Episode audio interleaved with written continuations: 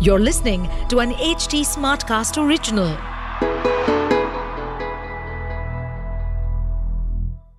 क्या भारत की अकेली ऐसी नदी के बारे में जानते हैं जो उल्टा बहती है और अरब सागर में जाकर मिल जाती है ऐसी पवित्रतम नदी जिसके कंकर कंकर को शंकर होने का वरदान प्राप्त है। इस नदी के संबंध में ये कहा जाता है कि प्रत्येक वर्ष एक बार समस्त प्राणियों का पाप धोने से मैली हुई गंगा नदी भी कोयले के समान एक काली गाय के रूप में इस नदी में स्नान करने के लिए इस पावन भूमि पर आती है और इनके जल से स्नान करके श्वेत रंग की गाय के रूप में वापस लौट जाती है। ये शिव की पुत्री कही जाती हैं और इनका उद्गम स्थान माता सती का शक्ति पीठ है। यदि आप अभी भी नहीं समझ पाए तो मैं नर्मदा नदी के विषय में बात कर रही हूँ।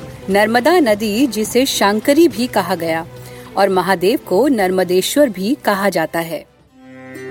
नमस्ते, मैं हूँ निष्ठा सारस्वत, और मैं आप सभी का एच टी स्मार्ट कास्ट की ओरिजिनल पेशकश इक्यावन शक्तिपीठ पॉडकास्ट में स्वागत करती हूँ। हिंदू धर्म के पुराणों के अनुसार, जहाँ जहाँ माता सती के अंग, आभूषण तथा वस्त्र के हिस्से धरती माने धारण किए, वहाँ वहाँ शक्ति पीठ बने। इस पॉडकास्ट के ज़रिए मैं आपको ले चलूँगी देवी के इक्यावन शक्ति पीठ की यात्रा पर, जिसमें जानेंगे कि शक्ति पीठ कैसे बने, उनका महत्व क्या है, उसकी कहानी और वहाँ कैसे पहुँचे। नमस्ते, मैं हूँ निष्ठा सारस्वत और इक्यावन शक्तिपीठ विद निष्ठा के इस एपिसोड में हम चल रहे हैं मध्य प्रदेश के अनूपपुर में, जहाँ अमरकंटक में देवी माँ के दो शक्तिपीठ स्थापित हैं। अमरकंटक तीन प्रमुख नदियों का उद्गम स्थल है, जिनमें से दो शक्तिपीठ स्थल से निकलती हैं। काल माधव शक्तिपीठ में माता सती के बाएँ नितंब का पाठ हुआ था और यहाँ से सोन नदी प्रकट हुई यहाँ की शक्ति है माँ काली और भैरव को अतिसांग के नाम से जाना जाता है। यहाँ से थोड़ी ही दूरी पर स्थित है सोन देश शक्तिपीठ, जहाँ माता का दाया नितंब गिरा था। और यहाँ से ही नर्मदा नदी का उद्गम स्थल है। यहाँ की शक्ति है माँ नर्मदा और भैरव को भद्रसेन के नाम से पुकारा जाता है। तंत्र चूड़ामणि में वर्णन आता है। नितंब काल माधवे भैरवश्च अतिसांगश्च देवी काली सुसिद्धिदा। कहते हैं कि इन स्थलों पर मांगी गई हर मनोकामना अवश्य ही पूर्ण होती है। यहाँ पर साधना करने वाले को सहज ही ज्ञान और मोक्ष की प्राप्ति होती है। अमरकंटक नर्मदा नदी, सोन नदी और जोहिला नदी का उद्गम स्थान है। इस स्थान का महत्व ऐतिहासिक और आध्यात्मिक दोनों रूपों से है। समुद्र तल से लगभग एक हज़ार पैंसठ मीटर की ऊंचाई पर विंध्याचल की सतपुड़ा पहाड़ियों के बीच में ये स्थित है। ये क्षेत्र अत्यंत ही सुंदर है। प्राकृतिक सुंदरता यहाँ के हर कोने में बिखरी पड़ी है, क्योंकि आद्य शक्ति का यहाँ हमेशा ही वास रहा है। सतयुग में यहाँ माता के श्रेयंगों के निपात से ये भूमि अत्यंत पावन हो गई। फिर भगवान शिव ने यहाँ तप किया। फल स्वरूप पुत्री नर्मदा का उद्गम हुआ। नर्मदा नदी का उद्गम सोन देश शक्तिपीठ के एक कुंड से होता है और सोन नदी का उद्गम काल माधव शोणाक्षी शक्तिपीठ के कुंड से होता है। इनका उद्गम स्थल देखने वाले लोग आश्चर्य से भर जाते हैं कि एक कुंड से इतनी वृहद नदियाँ कैसे निकल सकती हैं। ये पानी आखिर आ कहाँ से रहा है? इन मंदिरों का विस्तृत वर्णन हम आगे करेंगे। आओ पहले आपसे नर्मदा का जन्म कैसे हुआ और वो उल्टी दिशा में क्यों बहती है इसकी कथा कहती हूँ। नर्मदा नदी को भगवान शिव की पुत्री के रूप में जाना जाता है। इसलिए नर्मदा को शांकरी भी कहते हैं। नर्मदा एक कुमारी नदी है। इनका विवाह नहीं हुआ है। ये सदैव भगवान शिव की तपस्या में रत रहती हैं। एक कथा के अनुसार लोक कल्याण करने के लिए भगवान शंकर तपस्या करने के लिए मैकाल पर्वत पर सोन देश शक्ति पीठ पहुँचे। उनके पसीनों की बूंदों से इस पर्वत पर एक कुंड का निर्माण हुआ। इस कुंड में एक बालिका उत्पन्न हुई, जो शंकरी व नर्मदा कहलाई। शिव के आदेश अनुसार वह एक नदी के रूप में देश के एक बड़े भूभाग में रव, यानी आवाज़ करती हुई प्रवाहित होने लगी। रव यानी आवाज़ करने के कारण इसका एक नाम रेवा भी प्रसिद्ध हुआ। नर्मदा नदी को रेवा नदी भी कहा जाता है। मैकाल पर्वत पर उत्पन्न होने के कारण वो मैकाल सुता के नाम से भी जानी जाती है। नर्मदा नदी का पालन पोषण राजा मैखल ने किया। जब नर्मदा विवाह योग्य हुई तो पिता मैखल ने राज्य में उनके विवाह की घोषणा की। साथ ही ये भी कहा कि जो व्यक्ति गुलब कावली का फूल लेकर आएगा, राजकुमारी का विवाह उसी के साथ होगा। इसके बाद कई राजकुमार आए, लेकिन कोई भी ये फूल लाने की शर्त पूरी नहीं कर सका। मगर राजकुमार सोनभद्र ने इस फूल को लाने की शर्त पूरी कर दी। इसके बाद नर्मदा और सोनभद्र का विवाह तय हो गया। राजा मैखल ने जब राजकुमारी नर्मदा और राजकुमार सोनभद्र का विवाह तय किया तो राजकुमारी की इच्छा हुई कि वो एक बार सोनभद्र को देख ले। इसके लिए उन्होंने अपनी सहेली जुहिला को राजकुमार के पास अपने संदेश देकर भेजा। लेकिन काफ़ी समय बीत जाने के बाद भी सहेली जुहिला वापस नहीं आई। इसके बाद राजकुमारी को चिंता होने लगी और वो उसकी खोज में निकल गई। खोज करते हुए वो सोनभद्र के पास पहुँची और वहाँ जुहिला को उनके साथ देखा। ये देखकर उन्हें अत्यंत दुख हुआ। इसके बाद ही उन्होंने आजीवन कुवारी रहने का प्रण ले लिया और उल्टी दिशा पूर्व से पश्चिम में चल पड़ी। कहा जाता है कि तभी से नर्मदा अरब सागर में जाकर मिल गई, जबकि देश की अन्य सभी नदियाँ बंगाल की खाड़ी में जाकर मिलती हैं। नर्मदा और सोन नदियों का ये उद्गम स्थल आदि काल से ही ऋषि मुनियों के निवास का स्थान रहा है।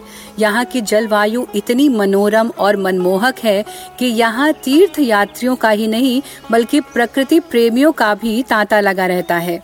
मध्य प्रदेश की राजधानी भोपाल से करीब 10 घंटे और पाँच किलोमीटर की दूरी पर अनूपपुर में बसा अमरकंटक नामक कस्बा समुद्र तल से लगभग एक हज़ार पैंसठ मीटर की ऊंचाई पर विंध्याचल और सतपुड़ा पहाड़ियों के बीच में स्थित एक शांत कस्बा है। यहाँ की जलवायु गर्म एवं ठंडी है। यहाँ गर्मियों में तापमान लगभग 25 से 30 डिग्री सेंटीग्रेड के आसपास रहता है। इसे तीर्थराज भी कहते हैं। ये प्राकृतिक विरासत क्षेत्र है। यहाँ वन संपदा की भरमार है। यही मैकल पहाड़ियों की गोद में काल माधव शक्तिपीठ और शोणाक्षी शक्तिपीठ स्थित हैं और इन दोनों के बीच की दूरी डेढ़ किलोमीटर है। आइए, पहले सोन देश शक्तिपीठ और नर्मदा के उद्गम स्थल को विस्तार से जानते हैं। यदि आप नर्मदा और सोन नदियों के उद्गम स्थल को देखेंगे तो आप आश्चर्यचकित हो जाएँगे कि आखिर इनका उद्गम स्रोत है क्या? एक छोटे से कूप में से ये पानी निकल रहा है। ये पानी आ कहाँ से रहा है, इसका पता आज तक कोई नहीं लगा पाया। और ये छोटी सी धारा आगे जाकर इतना वृहद रूप ले लेगी कि ना जाने कितने प्राणियों का पालन पोषण करेगी। ऐसा इनके उद्गम स्थल को देखकर आप बिल्कुल भी अंदाज़ा नहीं लगा सकते। हरी भरी सुंदर पहाड़ियों को पार करते हुए कार से ही श्रद्धालु मैकल पर्वत पर सोनदेश शक्तिपीठ पहुँच जाते हैं। इस स्थान पर पहुंचकर ही मन आनंद से भर जाता है, क्योंकि ये अद्भुत प्राकृतिक सौंदर्य से भरपूर है। मंदिर के पास ही कार पार्क करके प्रसाद लेकर मुख्य द्वार तक पहुँचते हैं। शोण देश शक्तिपीठ की रचना, कलाकृति और स्थापत्य अत्यंत उत्कृष्ट है। मंदिर का निर्माण सफ़ेद पत्थरों से किया गया है। हरी भरी पहाड़ियों की चोटी पर सफ़ेद रंग के तालाबों से घिरा हुआ ये माता का स्थान देखकर ही समझ में आता है कि क्यों भोलेनाथ ने यहाँ तपस्या की होगी। ऐसा लगता है कि मानो आप किसी पेंटिंग के अंदर आ गए हैं। बड़ी सी सफ़ेद रंग की बाउंड्री वॉल वाले इस मंदिर के प्रवेश द्वार पर माँ नर्मदा और भोलेनाथ का चित्र बना है। दीवारों पर राजस्थानी शैली की कलाकृतियों में खिड़की और आलय बने हुए हैं। अंदर प्रवेश करते ही बड़ा सा परिसर है। परिसर में तालाब और सफ़ेद रंग के लाल झंडों वाले बहुत से मंदिर शिखर आपको यहाँ दिखाई देंगे। आइए पहले माता के दर्शन करते हैं। मुख्य प्रवेश द्वार के सामने ही माता का शक्तिपीठ स्थित है। इसके द्वार पर इनके भैरव विराजमान हैं। मंदिर के गर्भगृह में माता की दो सुंदर मूर्तियाँ विद्यमान है। माता का स्थान चांदी से बना हुआ है। मुख्य मूर्ति सफ़ेद पत्थर से बनी है और बड़ी है। उन्होंने सोने का मुकुट और लहंगा पहना है। उनके सामने ही आपके बाएँ हाथ पर दूसरी मूर्ति रखी है जो काले पत्थर से बनी है। माँ के दर्शनों से हर मनोकामना पूर्ण होती है। माँ का ये स्वरूप बहुत ही आनंददायक है। आइए अब माँ नर्मदा के उद्गम स्थल पर चलते हैं। जिस स्थान से माँ नर्मदा का उद्गम हुआ है, वो स्थान नर्मदा कुंड कहलाता है। इस कुंड के अंदर ही देवी नर्मदा की मूर्ति स्थित है। ये कुंड इस शक्तिपीठ मंदिर का केंद्र है। नर्मदा देवी का मंच चांदी से बना हुआ है। देवी नर्मदा के दोनों किनारों पर अन्य देवी देवताओं की प्रतिमाएँ भी स्थापित की गई हैं। ये स्थान सुनहरे मुकुट से घिरा हुआ कहलाता है शक्ति पीठ मुख्य द्वार के सामने एक हाथी और एक घोड़े पर सवार देवों की मूर्ति विद्यमान है ये दोनों एक दूसरे के पास थोड़ी सी दूरी पर ही स्थित हैं। कहते हैं कि जो भी व्यक्ति इन दोनों के बीच में से निकल जाता है, वो माँ को दंडवत प्रणाम देता है माँ उसकी सब मनोकामनाएँ अवश्य पूर्ण करती हैं ये देखकर आश्चर्य होता है कि अच्छे से अच्छे कद काठी वाले लोग भी इस छोटी सी जगह को पार कर लेते हैं। ये स्थान अपने आप में ही बहुत सुंदर है। कहते हैं कि पास ही बहती सोन नदी और पास के कुंड के सुखद दृश्य को कोई भी नहीं भुला सकता। पर्वत श्रृंखलाओं और हरी भरी घाटियों का दृश्य इस स्थान को एक सुरम्य और आकर्षक स्थल बनाता है। इस खूबसूरत जगह से आप मंत्र मुग्ध कर देने वाले उगते हुए सूरज को भी देख सकते हैं। इतने सुंदर शक्तिपीठ के दर्शनों के बाद आइए अब काल माधव शक्तिपीठ के दर्शनों को चलते हैं।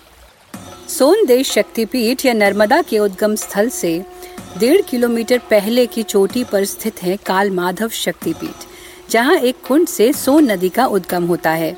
ये भारत के प्राचीनतम मंदिरों में सूचीबद्ध है, जिसकी स्थापना लगभग 6000 वर्ष पूर्व हुई है। सीढ़ियाँ चढ़कर पर्वत की चोटी तक पहुँचते हैं और पहले सोन नदी के उद्गम स्थल के दर्शन करते हैं। यहाँ एक कूप में से पहाड़ी के अंदर से ही जल आ रहा है और ये गोमुख से एक छोटी सी धार की तरह बाहर निकल रहा है।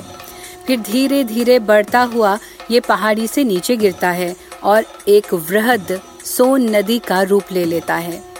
ये एक बहुत ही आश्चर्यजनक नज़ारा है कैसे एक छोटे से कुंड से निकलता हुआ जल इतनी बड़ी नदी का रूप ले सकता है? माना जाता है कि इस पुण्य क्षेत्र के दर्शनों से देवी अपने सभी भक्तों की सभी इच्छाएँ पूर्ण करती हैं।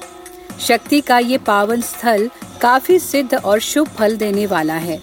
मान्यता है कि माता के दर्शन मात्र से ही भक्तों के सभी कष्ट दूर हो जाते हैं। यही कारण है कि दूर दूर से लोग माता के इस पावन दरबार में आकर साधना, आराधना करते हैं और अपनी मनोकामना को पूरा करने के लिए माँ से प्रार्थना करते हैं। नवरात्रि के अवसर पर यहाँ देवी के भक्तों का तांता लगा रहता है। सोन नदी के उद्गम स्थल के दर्शनों के बाद मंदिर के प्रवेश द्वार पर जाते ही एक बड़ा सा हनुमान जी का मंदिर है। पास ही श्री महंत बालकेश्वर गिरी जी की एक छोटी सी मूर्ति है। यहाँ पर उन्होंने तपस्या की थी। मंदिर के आसपास बहुत सारी दुकानें हैं जिनमें औषधियाँ मिलती हैं। मुख्य शक्तिपीठ मंदिर तक पहुँचने के लिए भक्त सीढ़ियाँ चढ़कर जाते हैं मंदिर ऊंचाई पर है और वहाँ से आसपास के मनोरम दृश्य देखे जा सकते हैं ऊपर जाते ही एक गुफा में माँ का मंदिर है मुख्य गर्भगृह में देवी माँ दुर्गा और माँ कालिका की मूर्तियाँ स्थापित हैं। दोनों ही मूर्तियाँ परम आकर्षक हैं। देवी माँ ने मुकुट पहना है और मूर्ति के चारों ओर फूल बिछाए गए हैं। ये परम शांत स्थान है। यहाँ के शांत वातावरण में माँ के समक्ष बैठना आपकी सारी थकान और समस्त चिंताएँ हर लेता है। माँ का सुंदर स्वरूप, यहाँ का सुंदर मौसम और सोन नदी की कल कल ध्वनि, सब शब्दों के परे एक दैवीय अनुभव है। ये मंदिर सुबह छह बजे से लेकर दोपहर बारह बजे तक और शाम चार बजे से लेकर आठ बजे तक दर्शनों के लिए खुला रहता है। काल माधव शक्तिपीठ और सोन देश शक्तिपीठ में नवरात्रि और शिवरात्रि का त्योहार बहुत ही धूमधाम से मनाया जाता है। इस समय मंदिर को पूरी तरह साफ़ करके फूलों से सजाया जाता है और मेले का आयोजन किया जाता है। नवरात्रि के दिनों में यहाँ का दृश्य बहुत ही मनोरम होता है। आइए अब जानते हैं कि यहाँ तक हम कैसे पहुँच सकते हैं। दोनों शक्तिपीठों के दर्शन के लिए हमें अमरकंटक पहुँचना होगा।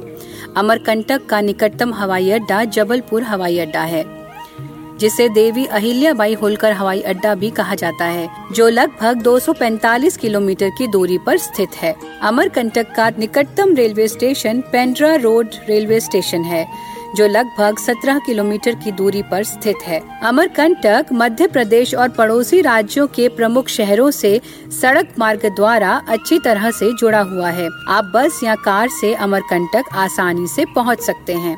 काल माधव शक्तिपीठ के आसपास बहुत सारे मंदिर स्थित हैं, जैसे श्री यंत्र मंदिर, श्री नर्मदा मंदिर, जैन मंदिर, अखिलेश्वर महादेव मंदिर आदि। इस एपिसोड में इतना ही। अगली बार हम चलेंगे माता की भक्ति में रचे बसे प्रदेश गुजरात में और दर्शन करेंगे माँ अम्बा शक्तिपीठ के। आगे की कहानी सुनने के लिए हमसे जुड़े रहिए। मैं हूँ निष्ठा सारस्वत और आप सुन रहे हैं इक्यावन शक्तिपीठ। अगर आप कोई जानकारी या फीडबैक शेयर करना चाहते हैं तो आप मुझे कांटेक्ट कर सकते हैं मेरे सभी सोशल मीडिया हैंडल्स पर। Nishtha Saraswat. On Facebook Instagram और यूट्यूब पर। साथ ही, आप एच टी स्मार्ट कास्ट को भी फॉलो कर सकते हैं उनके सभी सोशल हैंडल्स पर। Instagram Facebook Twitter LinkedIn YouTube और ऐसे पॉडकास्ट सुनने के लिए लॉग इन करें एच टी पर। इस पॉडकास्ट सीरीज़ को केवल मनोरंजन और जानकारी के लिए बनाया गया है। इसमें साझा किए गए इक्यावन शक्ति पीठों की जानकारी का आधार, आपसी कही सुनी और पौराणिक किताबें हैं। इससे हमारा उद्देश्य किसी भी मनुष्य, जाति या समाज की धार्मिक भावनाओं को ठेस पहुँचाना नहीं है। इसलिए इससे जुड़े किसी भी विवाद के हम उत्तरदायी नहीं है। इसकी narration research and writing Nishtha Saraswat ने की है। Direction and production Diksha Chaurasia. Editing and sound designing Amarinder Singh ने की है। इस पॉडकास्ट पर अपडेटेड रहने के लिए हमें फॉलो करें एट एच डी हम सारे मेजर सोशल मीडिया प्लेटफॉर्म्स पर मौजूद हैं। और ऐसे पॉडकास्ट सुनने के लिए log on to W W W dot H D smart cast dot com